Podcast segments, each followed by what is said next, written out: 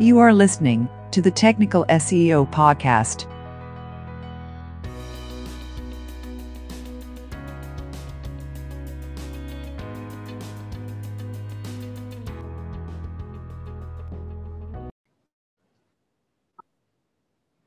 Hello and welcome to the Tech SEO Podcast, which is hosted by myself, Kira Davidson, an SEO executive at Salt. This episode guest is Manuel, who is an SEO manager at Honcho. It's great having you on the podcast today. How are you? Yeah, I'm okay. And yeah, you pronounced my name correctly. So we got there. So we got it. Yeah, no, I'm fine. So given, this situation, the pandemic, but it's been quite a hectic period for me, for the SEO. And also I'm a father too. And then I've got a new baby. He's 3 months old. Oh, wow. Which made my life a bit more challenging the last months, but yeah. I'm good. So have you been working at home while you've just got a newborn as well? Exactly. And trying to fix issues for clients and then, improving the performance plus cuddling my baby at the same time. Yeah, wow. Here's me worrying about my mum and dad getting home from work and making sure that they don't walk in on a call, but you've got a baby. Exactly. And sometimes I had some calls with the baby, so making sure maybe he wasn't screaming, and actually he was enjoying the call, so he was looking to my colleagues or client, like smiling. Yeah. But yeah. Starting them young, getting them listening already. Exactly. I can train them. Exactly. So usually I find that everyone gets into SEO in all different routes. So you've been at Honcho for a good couple of months now, but how did you start out in the industry? Yeah, well, it's a tricky question because essentially no one made it think to, starting as an SEO, and it just happens sometimes. Yeah. I studied something completely different. So I studied robotics in Italy. I'm from Italy. Yeah. And essentially when we came here, so I came here with my partner, we are both Italian, and we came here something like 12, 14 years ago now. Mm-hmm. And I mean, we came here when there was a huge crisis and you really struggled to find a very specific job. Like I was trying to apply for engineering jobs, but really struggled. So essentially, I mean, I started doing catering jobs, so a bit of everything. Yeah. And then my partner, she's a graphic designer, and we looked ourselves into the eyes and we said, yeah, let's try to work for ourselves. Yeah. And then we opened our small agency, so digital marketing agency, covering everything. So, I mean, again, I invented my career there because, I mean, I knew how to code with some specific programming coding languages, but nothing about websites or pretty much nothing. Yeah. So yeah, I mean, we started from scratch, and for 8 successful years, we've been running our agency. Mm-hmm. And that's where essentially from when you develop your first website, you've got clients asking you, I mean, now I have the website, I want to be in first page. So, and that's where you try to find any trick, any magic for, for them to rank better. And yeah, so essentially starting 10 years ago, it was maybe easier because Google at that point was more about, you could still try with some black hat techniques. Yeah. And link pyramids and link building, strategies. And then, I mean, from there, it's constantly being updated. But yeah, let's say, I mean, since I became a father, so I've been running my business, my little small agency for 8 years. Then I became a father. And then me and my partner were kind of struggling with clients. Mm-hmm. And I decided to step aside and focus more on SEO because, I mean, among all the things I was covering, I feel SEO is really challenging, but it's also exciting when you face the challenge, you fix, you find the solution, and then you engage more with the clients. So yeah. If you're successful, they love you. So Exactly. No, that's so interesting. It's really good to hear that you had your own agency, because I guess that gives you a completely different insight. The commercial side of it, you will 100% get because you've been in that position. Yeah, honestly, exactly. I mean, when I, when I get back to the market, so when I decided to apply as employed, it was a bit, I really struggled at the beginning because your mindset is kind of different and you are used to see things like on a 360 degrees perspective. I really struggle to see how processes were or how you have to approach your manager, for example. Yeah. Because to me, it was more about providing results and answer to the question of the client, So, yeah, but I guess I am a kind of outsider. And then that's why maybe why I try to find the best solution for the client and maybe exploring new paths in a way. But yeah, I love to do it. I love to focus on SEO. I love the agency side of things. So that's really exciting. Yeah. So the reason why I've got you on this podcast today is to talk about migrations. When thinking back to when I first got into SEO, I didn't realize how like all-encompassing migrations could be. So you have like, you could have redesign migrations, international migrations, then like the standard HTTP to HTTPS. I didn't realize there were so many different options, but one thing that each migration that I found, it's always different. So do you normally have, do you use like a bespoke approach when approaching each one, or do you have like some go-to things that you'd always do? Yeah, I do have a go-to thing. So I've got like best practice and, a checklist. Yeah. But as you said, no migration is, same. You don't find two migration like the same. Each migration is a unique challenge. And then that's why, you need to discuss with the client, what's the target and, budget. It's every time is different. So you have to tailor your strategy, your checklist based on what you discuss with the client, what the platform is, what the scope is, because there are a lot of incognitos and things, even given you, when you've got more time, you can also include more tasks. For example, you can audit the client side, then you can audit the aging side, then you can do a keyword research, for example. When you've got a lower budget and then you have to do everything in like 2 weeks. So there's no time. So, it very depends on the targets and budgets. And I usually, as you said, I usually start from my checklist, but then discuss with the client, and essentially every checklist I do, every roadmap and plan I do for each migration is different. Yeah. So, I recently came across a migration where they were moving from like domains, so it would be like the client site .de .fr, and they were consolidating all of those into like the .com into folders, and apparently they're so rare. Like someone told me I probably won't come across them for like another like 5 years. Wow. I find it quite common, honestly, because when you work, I work on very big migrations. So work for a company, which is huge.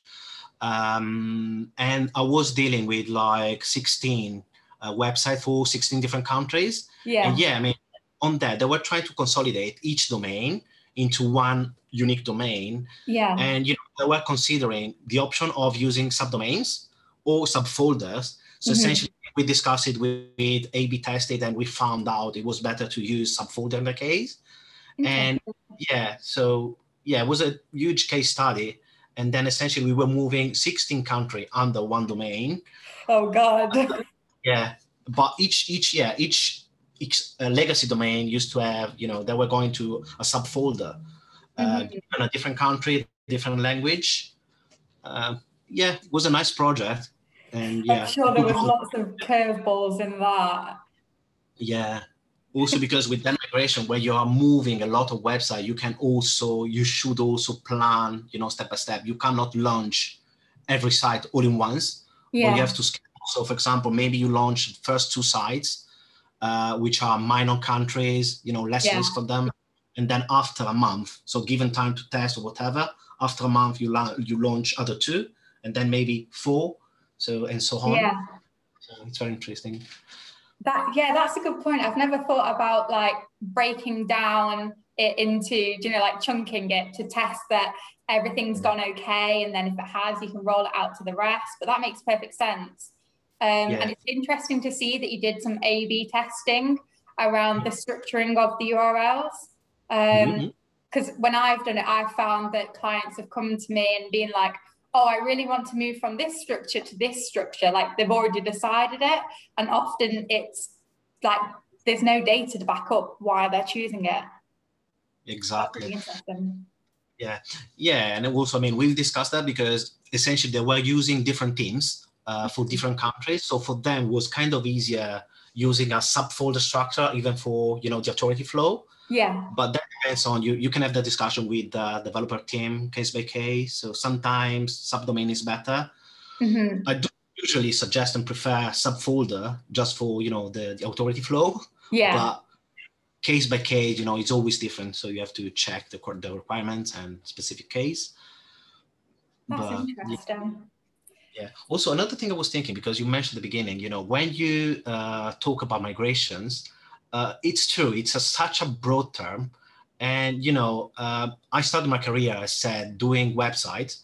So essentially, at the beginning, I was doing migration all the time because I had clients asking me to move a WordPress website to, I don't know, Magento, for example. Yeah. Or the other way around, or using, I don't know, WordPress for the blog and then Magento for the... So I was doing migration all the time.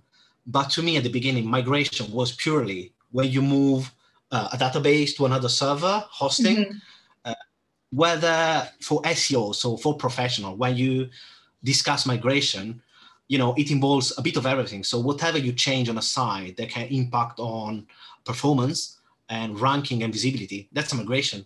Yeah. So even the security protocol, so even if you're moving to HTTP, to HTTPS, that's a migration, which is, which is kind of odd at the beginning, but, you know, it's a very broad term. Yeah, like I don't think I realized how common they were, because I was doing like here, I was doing like HTTP to HTTPS, and that just seemed normal. But then when I was put on, let's say, like large scale migrations from one CMS to the other, I was like, oh my God, I've never done a migration. I don't know what to do. Yeah. But you do, you know, because you've done it all before. You just have to make changes. Yeah. And then it's always, again, it's always different. So even stuff that maybe went so easy for a client, then for another client, because I don't know, maybe you've got two agencies involved in terms of development. Yeah. So it happened to me, like I had to work with an agency that were after the front end of the site. And then there was another agency that were after the back end of the site. Wow. And then there was, and then there was in between, there was a client, but essentially one agency, so one developer agency was doing one thing and no one were knowing. So, yeah. So, you know, when you do migration, when you support migration, you should be clear on what was going on. But even internally, they didn't know. So it was kind of a mess. But yeah. So would you say that that's a common occurrence in the fact that communication can be poor when doing migrations, for example, between the developers, the clients, and the SEOs? Yeah, I mean, I would suggest that's one of the biggest pitfalls. So you must ensure you have a plan, first of all, because, you know, successful migration, a lot of things can go wrong. So you must have a plan. The plan must be as clear as possible and digested by the client, also the developers.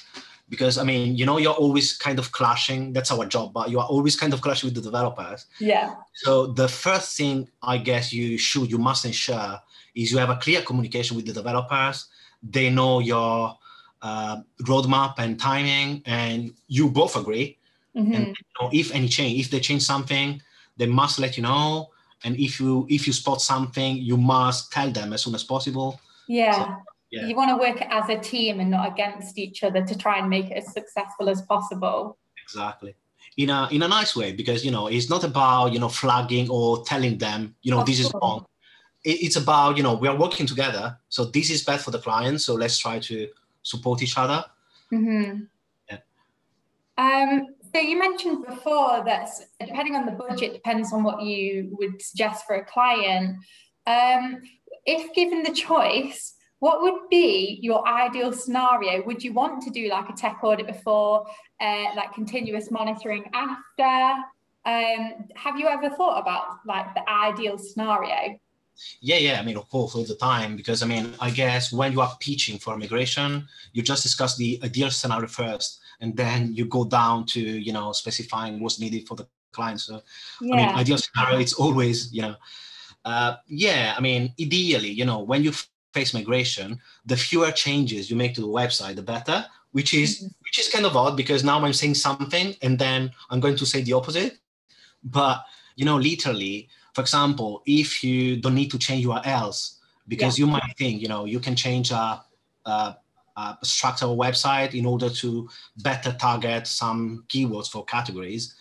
But it's more the time that maybe search engine takes to recrawl the structure and maybe, you know, retrieve the ranking for those pages to rank better. Yeah. So sometimes if you don't need to change your URL, it's best not to change it. Mm-hmm. You know, so this is one approach. So really, you should understand what the client is aiming to, what he's trying to achieve, and suggest the best, you know, scenario for them. If they're planning to make changes because they are redesigning or maybe, I don't know, restructuring the blog, for example, then I would always suggest, if you have time, so for example, if you've got 3-4 months before the migration, I would always suggest start with an audit. Yep. So making sure your current site is spot on, not hindering performance. So things like even, I don't know, H1, H2, H3, meta description. So all should be sorted with the new site. So audit on the current side, then of course, audit on the staging side. And in between, you should have that discussion with the developers in order to maybe also improve the structure, because you can do keyword search and then a bit of taxonomy to better identify the sections. And then if you have time, you can do it. Then I would suggest to, you know, go and get the best shape for the website. Yeah. If the structure of the client is kind of, I don't know, the conversation with the developers is kind of lucky, they don't have a big budget, then I would suggest technical audit on the staging side for sure. Just maybe avoid the one on the current side. Yeah. And then keyword research, maybe you don't need that because you can do it after, a bit of optimization after. Yeah. So I would say assessing how good the staging site is and then redirect. So of course, I mean, that's the thing you always do. So you want to map, you know, legacy pages or external. So that's the thing you have to always do. And then that's for the pre-migration. Then of course you have to benchmark performance, making sure all the tracking is in place. And then, yeah, that's all I guess from the pre-migrations. Yep. And then on the launch day, so, you know, you have to make sure first of all, benchmarking. So you have to see what's going on. You have to also check, you know, sitemap, robots.txt. So are the search engines able to crawl the pages and the top priority pages? If you see any issue in the robots.txt file or any section that are not correctly crawled or indexed, flag it straight away. Mm-hmm. And then also use specific tools to flag new pages to Google or change the address, for example. If you can control it, also change external links referring to the new domain if it's a domain change. Mm-hmm. And then check any issue. So try to quickly crawl on the same day and spot any issues, but then I would suggest maybe wait 24 hours for a proper crawl to flag issues, and then after that, you know, wait maybe a week or two at least to spot any issues in Google's Search Console, for example. Mm-hmm. Start monitoring, you know, performance, and then after a month, you know, just check everything, check performance, check the issues, and then flag to the client. Yeah. So one thing that came to my mind though, it's not something that I've personally done, but I was wondering, do you know, once like the migration's happened, you've checked it after the first week, it's going well, and everything sort of has settled, there's no major fluctuations, there's nothing horrendous that's gone on. Would you, if you had budget, would you want to have a look at the server logs to see how like search engines are interacting with the site to make sure like the new URLs are being discovered, for example? Yes. I mean, in my roadmap, again, I always suggest to do the log file analysis after a month at least. Mm-hmm. So for sure, because that's the best way to, double check how physically search engines are assessing and reading your website. So fair enough, you can crawl, you can check, Search Console or other tools you're using, I don't know, hrefs, for example, for backlinks and stuff. Yeah. But I believe log file analysis give you a better understanding of how actually and physically search engines are, reading your website. And also you can spot further opportunities to improve. So maybe, as you said, if after a month the performance is good, ranking is good, and they maybe drop 5% or maybe, they increase the traffic, because it may happen. From the log file analysis, maybe you can suggest some optimization to the site structure. So maybe you see, search engine crawler going to the wrong place you didn't spot before, so you can tell them. Or maybe you can see, a server using too much resources because of index bloat or, too many pages being crawled. So you can tell to the client to optimize. So I always include the log file analysis. Awesome. That makes a lot of sense, because I'm guessing sometimes you might discover like bot traps where like it's just getting stuck in like a loop. So it means that like crawl budget is being wasted, especially for like super large e-commerce sites. That wouldn't be ideal. And you can resolve that, which may help organic performance as well. And that'd be obviously at that time you're wanting to show results to the client. So that'd be, it makes a lot of sense as to why you do it. I don't know why I've never thought about it before, but it makes perfect sense. Yeah. But for example, I work on some clients, so essentially for them, at Honcho, we focus on automotive, for example. And when you work for automotive website, especially when you deal with used cars, you might not want search engines to crawl all the used car pages, because they change so often. So essentially you waste crawl budget for search engines, so it's no use really. Mm-hmm. You might want to crawl and index some of them, but not all of them. So, after migration, in general, log file analysis can provide you better insight on which section, search engines crawlers are within the website, and maybe you find out a lot of used car pages are being indexed, and then you can better optimize a robots.txt file, or maybe place our meta robots no index, for example. So but even as you said, even bot traps, so faceted navigation, pagination sometimes, so in those cases, the log file analysis is really, really useful. Especially I can imagine for like an automotive site, like I'm thinking of Auto Trader in my head, and on the sidebar you've got so many different variables that you can select, and I can imagine that would just be a nightmare if it was implemented incorrectly. You've got brand, you've got price, of course, but you've got mileage, you've got a lot of things. So we briefly touched upon how if communication's not there, it could be an issue. Do you have any other sort of like top things that can be problematic, whether it's on the implementation or things that you really need to think about when it comes to the implementation? I think this is more in general, not only for migration, but as soon as you approach a new project, new client, so the technical capabilities, so the development capabilities of the client is something you should have clear in your mind. For migration, even if you provide, for example, we were discussing about timing and budget, but if, the client has very limited capabilities in terms of development, so maybe you don't help them if you perform a very in-depth audit taking, 4 days, 5 days, and then you provide them with a lot of recommendation and actions, because they won't do it. Simply, they don't have capability to do that.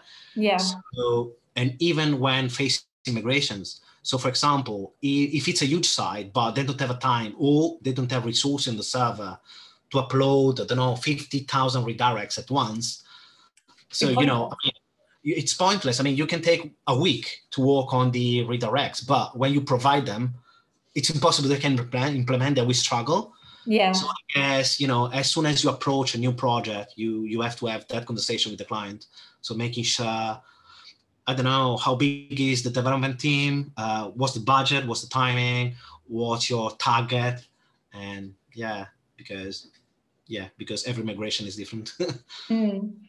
I've had lots of discussions with other teams when it comes to launch dates. Do you have a preference on days that you'd push a migration live?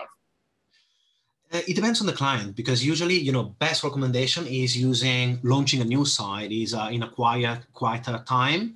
Mm-hmm. It depends on the client. So if you have a business which is highly seasonal, and usually, I don't know, maybe in the weekends, you've got very little traffic. Yeah. So it's best to maybe, you know, plan the migration, I don't know, Saturday night.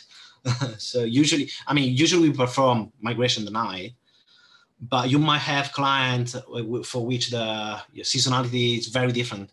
So maybe I used to work with big clients for which, you know, the high season was like December. Yeah. So maybe it was a high risk planning a migration in, you know, March, for example. So it depends, but you can easily check, you know, the traffic and the seasonality and discuss with them. Mm-hmm. That's interesting, because when I've thought about like go live dates, yes, I've taken in seasonality, because I'd hate, for example, if they were December was their peak, I'd hate to do it in November, because in case anything went horrendously wrong. But I've also, when I've thought about it as well, I've also gone from the standpoint, I'd usually avoid doing a migration maybe, let's say, on a Friday or a Thursday. Because if Google like crawls it over the weekend and for whatever reason something's gone wrong and we don't get back in the office till Monday, we've then got to investigate it and try and resolve it. And obviously the sooner you catch things, the better. Yeah, exactly. I mean, when we're planning, you know, migration for the client, we go off extra resources. So we do work in the night, we do work in the weekend, or we place, you know, we use specific tools to monitor downtime, you know, this kind of thing. So we monitor, you know, even if it's out of hours for, you know, this kind of but you're right. Usually, and again, I mean, it depends on the client, because maybe you've got a business which is usually very busy in the weekends. Mm-hmm. So and maybe you see a quieter time for them is like, I don't know, Wednesday morning. It's not really so yeah. It depends. Yeah, usually you suggest doing this, I don't know, usually I suggest like Friday night, Saturday night, but because we can monitor, but depends on the type of business too. Yeah, that's a good point. Yeah, there's tools like Content King, which will like alert you if anything's gone horrendously wrong. And you can make like different dashboards as well to monitor how like the page is being indexed, or if something's like, there's a significant alert that needs looking at or something like that. So that's a good point. Yeah, that there's always monitoring to pick up on issues. Yes, even on analytics, you can set, you know, alerts, or you can build a Data Studio dashboard with alerts just to flag. So so have you ever come across any the client's done a migration, it's gone wrong, have you then been left to deal with it? I mean, not personally, but it happened. I mean, once a migration went horribly wrong, so they lost a lot of traffic, but it wasn't with us, it was with a previous agency. Yeah. So I'm quite lucky, because you're in a better position to blame them. And then also, you know, because you already know what went wrong, kind of. Yeah. And then you can just work on fixing or be aware of, you know, the wrong path. No, it never happened to me, but I did struggle once with a client, because essentially, I quickly mentioned before, but essentially because there were different agencies involved. So essentially I was working on my redirect 301 redirect map pretty much every day. It was before Christmas, which was peak time with them. But essentially each time me and the agency that was after the backend were kind of fixing issues, the other agency was changing URLs and stuff without us knowing. So that's why And all of us on my side, on the backend agency side, and even the client, we were all wondering what's going on because we are doing the right stuff, but it's because the other agency was changing stuff. Mm-hmm. So you've done your redirects, then you've noticed the URLs have changed, then you've got to redo them. Exactly. Wow. That was, yeah, it was pretty much a week before Christmas, and even on Christmas Day, it was horrible. And then I was working, I was remapping everything, luckily not manually because I'm using a tool. I'm using like Fuzzy Lookup, which, you know, can help you in spin gap. But, but yeah, it was a nightmare because the client was panicking. It was trusting us, but because it was before Christmas and, you know, the situation, they were spending a lot of money. We were very close to the launch date. It's been a nightmare. So literally they were calling me because at that time I was working in London, but our headquarters were in Leeds. So I was even traveling from London to Leeds, but I was having, you know, conversation with the client on the train and trying to fix stuff like while traveling. It was a nightmare. Yeah, that would have been a least favorable kind of experience, I imagine. Yeah. But exciting because, you know, you kind of gain the trust with the client. I'm still in contact with the client. Oh, that's really good. Yeah. Yeah. And I guess you'll have learned a hell of a lot from that, and you'll have changed things in the way that you work to ensure that is never repeated again. Exactly, exactly. I guess when you face the worst, then you are prepared, you know, you go to the next level. Yeah. They can only get better from there. Had another question. It was, oh man, it's just gone from my head. It was, I really can't remember. So after you've done the migration, you've done the tech audit, you'll have checked analytics, Search Console. I'm guessing you'll have checked keyword rankings. Would you also look at like measure visibility to see how the market share's gone? Yeah. Would you have a look at as well see if there's been any changes to like backlink profile? Yeah, again, I mean, it relies on what the target have, but let's say in the broadest, you know, the ideal case when you've got the budget and you've got the timing. Yes, I would do that. So essentially for each migration, I would try to have data from each available sources because, you know, a lot can happen and a lot can go wrong. And even, so sometimes you've got current redirects in place that you don't even know. So best was to the developers, you know, have you got something in place already? Have you removed pages in the past? But they might not even know because even the developer agency, essentially, if they changed stuff 3 years ago and they're being hired like 1 year ago, you know, they made the changes before them on board, so they might not even know. So that's why I would try to gather, not trust one source, but use as many sources as possible. So, for example, I personally, even when they tell me, you know, we discontinued some pages, remove these products, I kind of never trust. I would always check, for example, analytics. They used to receive traffic and then crawl them to see if, you know, the response code is okay or broken.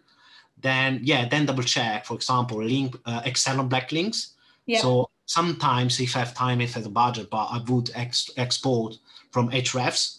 So historic backlinks and see, you know, if they're going to discontinue pages.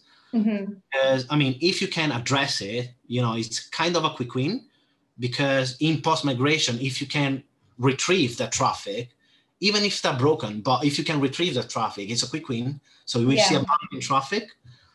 So yeah, that makes sense. Yeah. I guess to wrap things up, what would you be your 5 top tips for someone when it comes to migrating of any kind? I would say always maybe the top one is like hope for the best, but expect the worst, which is a classical. You know, it's like when you study, I mean, at university, you know, I always perform better and my maximum when I was expecting the worst. When I feel too much confident, it's where, you know, things go bad. So, yeah, I guess my first recommendation is, yeah, I mean, hope for the best because, you know, but then work for the worst. be prepared at least, so it's not a shock. Exactly. And then never be too confident, because try to plan everything, but never be too confident. The client understands, the developer understands. I mean, try to discuss everything and ensure everyone is on the same page. And the communication, if they change something, if you change something, if the client is pushing back something, you know, let's make sure, you know, everyone knows. And and let's try to stick to the deadlines as much as possible. It never happens because with migration, it's always, get pushed back. But let's try at least to have a conversation, and then try to plan, as said, in a clever way. So you don't need to plan like big audit if you know the developers are struggling. So try to work for the client to improve, you know, performance, or at least to avoid issues in the migration. And how many I counted is like 3, 4. I think we're at 4. So I'd say, try to gather data from as many sources as possible, and never trust one source. So try to always be a bit critic, not really rely or trust, you know, the data people give you, but try to double check always, and from different sources. That's a really good one, because a lot of the time people rely upon one source, and that source might not always be correct, or it might be delayed. That is a really good point to make. Yeah, especially if the source is coming from the client. So essentially, if you are supporting them, but you ask the developer to provide you something which is wrong, then you can't really blame them, because it's your fault to not double check, for example. So it happens with the migration. I was helping. I wasn't working that migration, but it happened that a colleague asked for example, discontinued products. And the developer provided a list of discontinued products, but it was like 1/3 of the, all the stock. Yeah, but you can't really blame them, because you should check. Yeah, they were just doing what they thought was right. They don't know. They don't know, because maybe them being hired 1 month ago, 2 months ago, a year ago. The client himself doesn't know, maybe. Yeah. So, No, they're really good tips, and I'll definitely keep them in mind when I'll be approaching my next migration. So I really appreciate that. Thank you. Thank you so much for joining me as a guest today on this podcast. It's been really good to talk about migrations, and you've left me with lots of different things to think about when it comes to approaching them in future. Okay. Yeah. Feel free to write me or contact me if any more questions. Speak to you once it's gone well.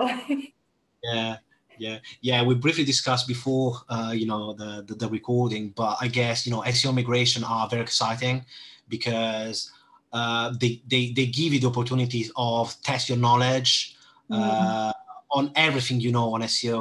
It's not just about technical, it's not just about content or hierarchy, for example. It's also about backlinks, so it's all together. And then every pillar of SEO is almost covered in every migration. Exactly. So it's really test your knowledge, and you face the challenge. If it's successful, it's exciting. If it's not successful, then you have to keep doing it, but you always learn. So it's nice. Yeah, that's a good point. Yeah. Like even if it has gone wrong, there's so much that you can take away from it that can be turned into positives. Exactly. So yeah, that's a really good point to make as well. Thank you. No problem. Thanks very much for joining me. I'll let you know how they go. Okay, thank you. Yeah, it's been nice to have a chat with you, and exciting. So I hope it's helpful. Thank you. It has been really helpful. Okay.